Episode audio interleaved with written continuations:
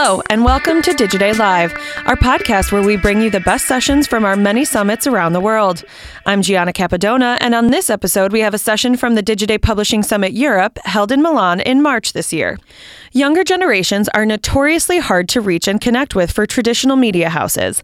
This case study illustrates the process of how Schibsted identified and shaped a new digital news product for exactly this audience. Their user researcher, Anne Sharma, will discuss how they identified the specific needs of this target group through iterative research and insights gathering, including how iteratively testing was done on the content, which was a crucial step to ensure that the presentation of the news is engaging to the correct extent. This led to the design and creation of the new app Peil, a news destination for younger Norwegians. So, Schibsted owns the biggest newspaper in Norway, but what I'm here to talk to you about today is an app that we made targeting younger audiences. Um, some key success factors for this app has been having a really um, cross-functional team where product and tech and editorial work together as one unit. Now, before I lose you, because none of you can afford three full-time researchers on one project, uh, Peil doesn't have that.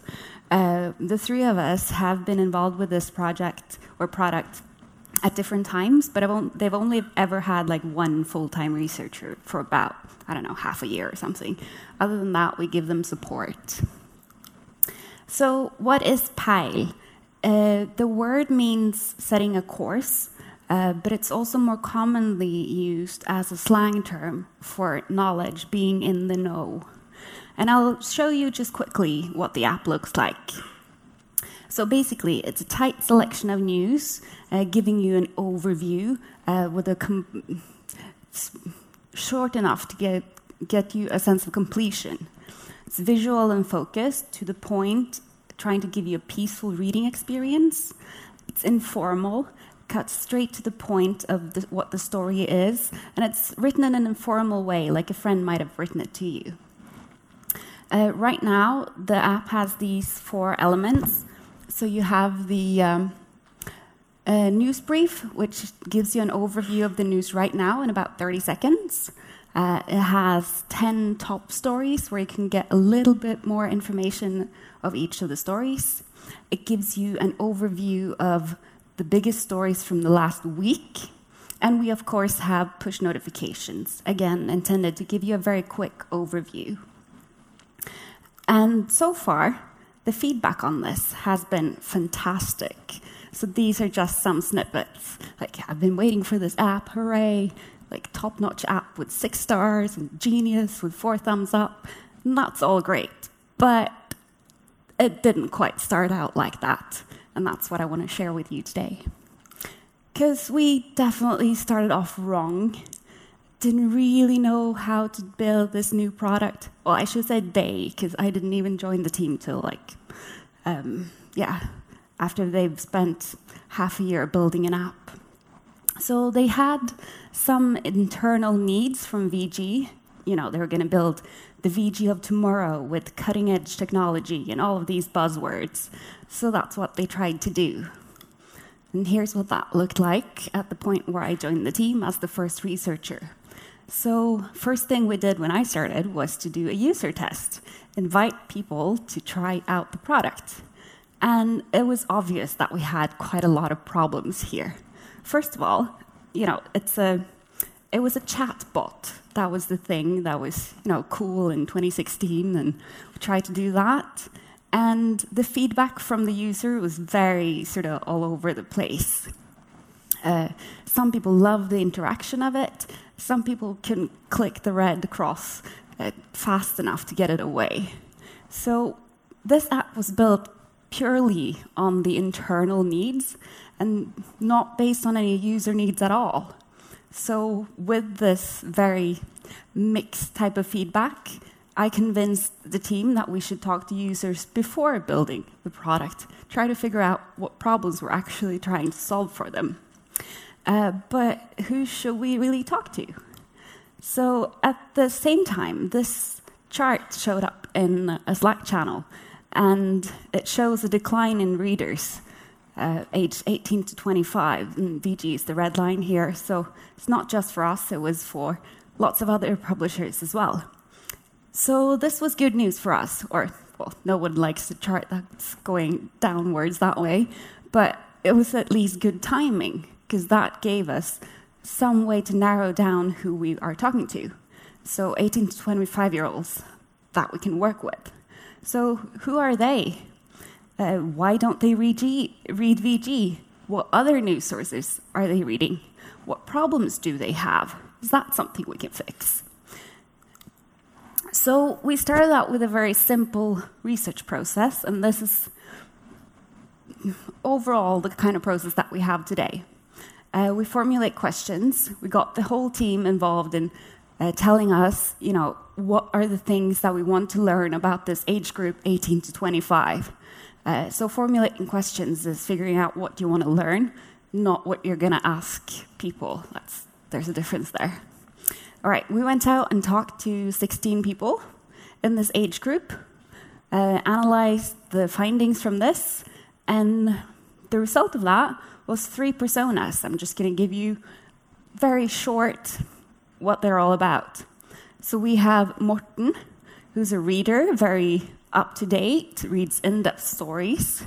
We have Johan, who's a skimmer, uh, you know, front page scanner type, so stays up to date but doesn't really go in depth. And then we have Ida, who doesn't really have any news reading habits. And all of these have their own specific problems and needs, but it was very clear to us that the needs of Morten and Johan were to a larger extent already covered in the existing medias out there. So we chose to focus on Ida because we thought that since she doesn't really have news habits, she doesn't really know how to stay up to date, that's something that we can try to solve for her. So let's take a closer look at Ida. She wants to engage. She doesn't want to be ignorant. She doesn't want to feel left out of the conversations happening around the lunch table. But it's hard for her to stay up to date, partly because of the way uh, news stories are presented. Um, she doesn't have the context necessary to understand. Um, it may be because she doesn't know the background for a certain conflict that's being written about, or she doesn't really understand why she should care about the French presidential election. But it's not to say that she's stupid, definitely not, and she wants to understand. It's just not made in a way that's easy for her to do that. And since we found Ida, uh, we've learned so much. We have um, learned new things, more things, but also confirmed a lot, of, a lot of the initial findings that we had when we did these first 16 interviews and found this persona. So I'm going to go through some of the examples of some of the research methods uh, that we've used uh, in order to develop this product, because after all, I am a researcher. all right. Uh, first things first, we started with content testing. I don't know how many of you guys do that, testing your editorial content. So we had our journalists print out some articles, some that they thought our persona would love, uh, some that they thought were important but that she wouldn't find interesting. So they went out, asked, you know, what's um, interesting here, what's what's just too much information, what, what can we cut, uh, what do you think of the presentation of it, are there any difficult words? And having the journalists do this themselves meant that the ones who are working on producing content every day are the ones who have this knowledge. So that's a key point. Um, the first round of content tests um, resulted in editorial guidelines. Um, so we do have in our app um, these very focused stories a visual presentation, only as much text as, uh, as necessary, and you only uh, they try to explain the context of it, why it's important, and why you should care about it, and also if there's any difficult words, they explain those as well. So obviously, this evolves over time, and we do lots of content testing still. Every time we test a product, content is always commented on. So I suppose we get new feedback on this um, about once a month. um, we wanted to have notifications in our app. Um, that's purely from a product standpoint because notifications are great for uh, bringing people back into the product. So it wasn't a user need. So we decided to do a diary study to better understand how notifications are used by this target group. Uh, so we did a round of interviews to sort of see the lay of the land, uh, and then we had um, some chosen participants who got a notification every day for three weeks. And after they got the notification, they also got a quick survey. So we got the in context feedback how was the content today? What did you do about the notification, etc. Which gave us some interesting information related to the content, the timing, the presentation.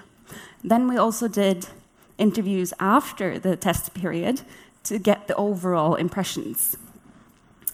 And the results were great. These people who never liked notifications now wanted them. Yay!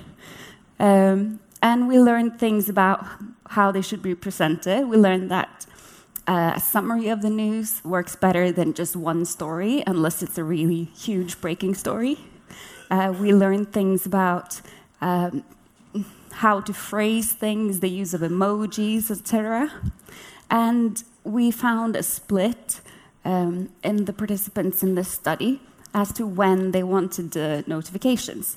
So, from the panel inside the app here, you can choose if you want the morning notification, the evening notification, or the biggest stories of this week that we send out only on Sundays.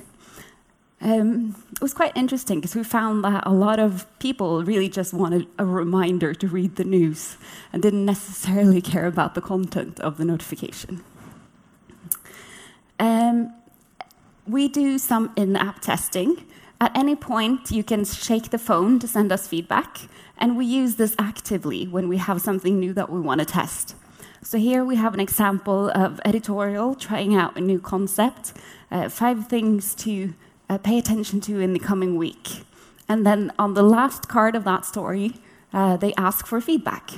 Now we get instant feedback on this, which is awesome.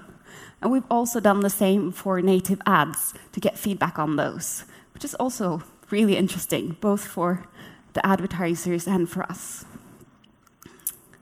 Uh, usability te- testing, thought I should mention that. It's probably what the kind of testing that most people have heard about in, in tech that you normally do. Uh, we don't have a usability lab. Uh, so this is our workaround. It's technique called hugging, where you sort of sit and hug around a Mac so that the camera films on the phone and does a video transmission to an observation room. So that saves us uh, that cost of building a usability uh, lab. And it's great to just let people use the product freely, see how they browse around, find if there's anything difficult to use about the product. And obviously, there's lots of comments about the content here as well. Um, but how do we scale this? How do we make this part of the team's everyday operations and the team's operations without having a researcher in place? It really comes down to the team owning the user experience. Because my job is not to learn about users, it's to help the team learn about users. And really, you want the knowledge to be with the people who's going to use it every day. Uh, so, what we've done as researchers, we've done lots of training and mentoring, starting with the Peil team. Uh, and I, actually, this has been my main focus for the past quarter, uh, training people in Schibsted, different teams coming up to me saying, Can you train us to do stuff? Can you mentor us when we do this research project? And I've also had some open courses just for anyone to sign up to if they want to learn more about research. Um, and we focus a lot on lowering the barrier for testing. As I mentioned, just using normal meeting rooms and using the hugging technique. Here you see what it looks like from the observation room. Um, so you can have as many people as you like in there, uh, anyone from the team. And if it's hard for people to prioritize like a full day of testing, then make a schedule. have someone from editorial and someone from tech there in every uh, user test session, just so you know that you have um, all disciplines covered, because we do look for slightly different things, even though we have common goals for what we want to achieve from this study. We've also made uh, templates and checklists and example manuscripts, things that all make it easier for new, for new teams to try and do some testing on their own. Uh, in the back there, you can see just the blue with Schibsted Media on top. Um, that's a remote testing tool called TestOn, where we publish some testing tasks and people send us video clips of them using the app and commenting on it. So that's a really fast way of getting feedback. It takes about a day uh, to get five or six videos. Uh, and it lets us reach people who don't live in Oslo or that area who cannot come to our office for actual testing with us. Um, and you also get the added benefit of people testing on their own time uh, and in their own homes. And um, anyone can do interviews. Uh, this is one of our users, one of our early Idas that we found, um, interviewing her in a cafe. And she's showing us something on her phone. Anyone can do that. It's just talking. Like, obviously, there are some best practices surrounding how you should do interviews and not introduce bias, etc. But really, it's not that hard. You should just go for it. Have an open mind and see what you can learn. Uh, we also want to include the entire team in analyzing the materials that we get, uh, having it as a workshop activity rather than one central person doing it and then presenting it to the others. Because obviously, the analysis is where you get the overall picture, and we want that knowledge to rest in the people who will work with it. So, what we typically do is we make uh, a Google form um, with just some questions, somewhere between our research questions and the questions that were asked at the interview. So everyone puts their notes in there, structures it, and then we print it out on the wall and have a team workshop to analyze, see what we can find. Um, you see one guy here writing bullet points um, on the board, just things that we need to fix. Put that directly into Trello or GitHub afterwards. Super fast and be creative about it. You definitely don't need a finished app to test something. In fact, I'd encourage you to test a lot earlier than that. Uh, like, print out something and test that. You don't need to be fancy and laminate your cards like we've done here, but you can. Um, you can also be creative about when you test. What's a testing opportunity for you?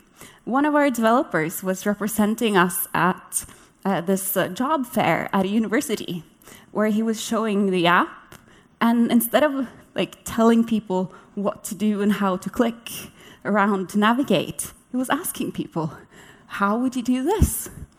And that actually, just from that one day, that one guy doing uh, spontaneous testing, gave us lots of feedback on our new onboarding. And finally, try and make a plan um, make sure that uh, user research, user insights are part of your OKRs or KPIs to make sure that learning is something that you're striving for in your team.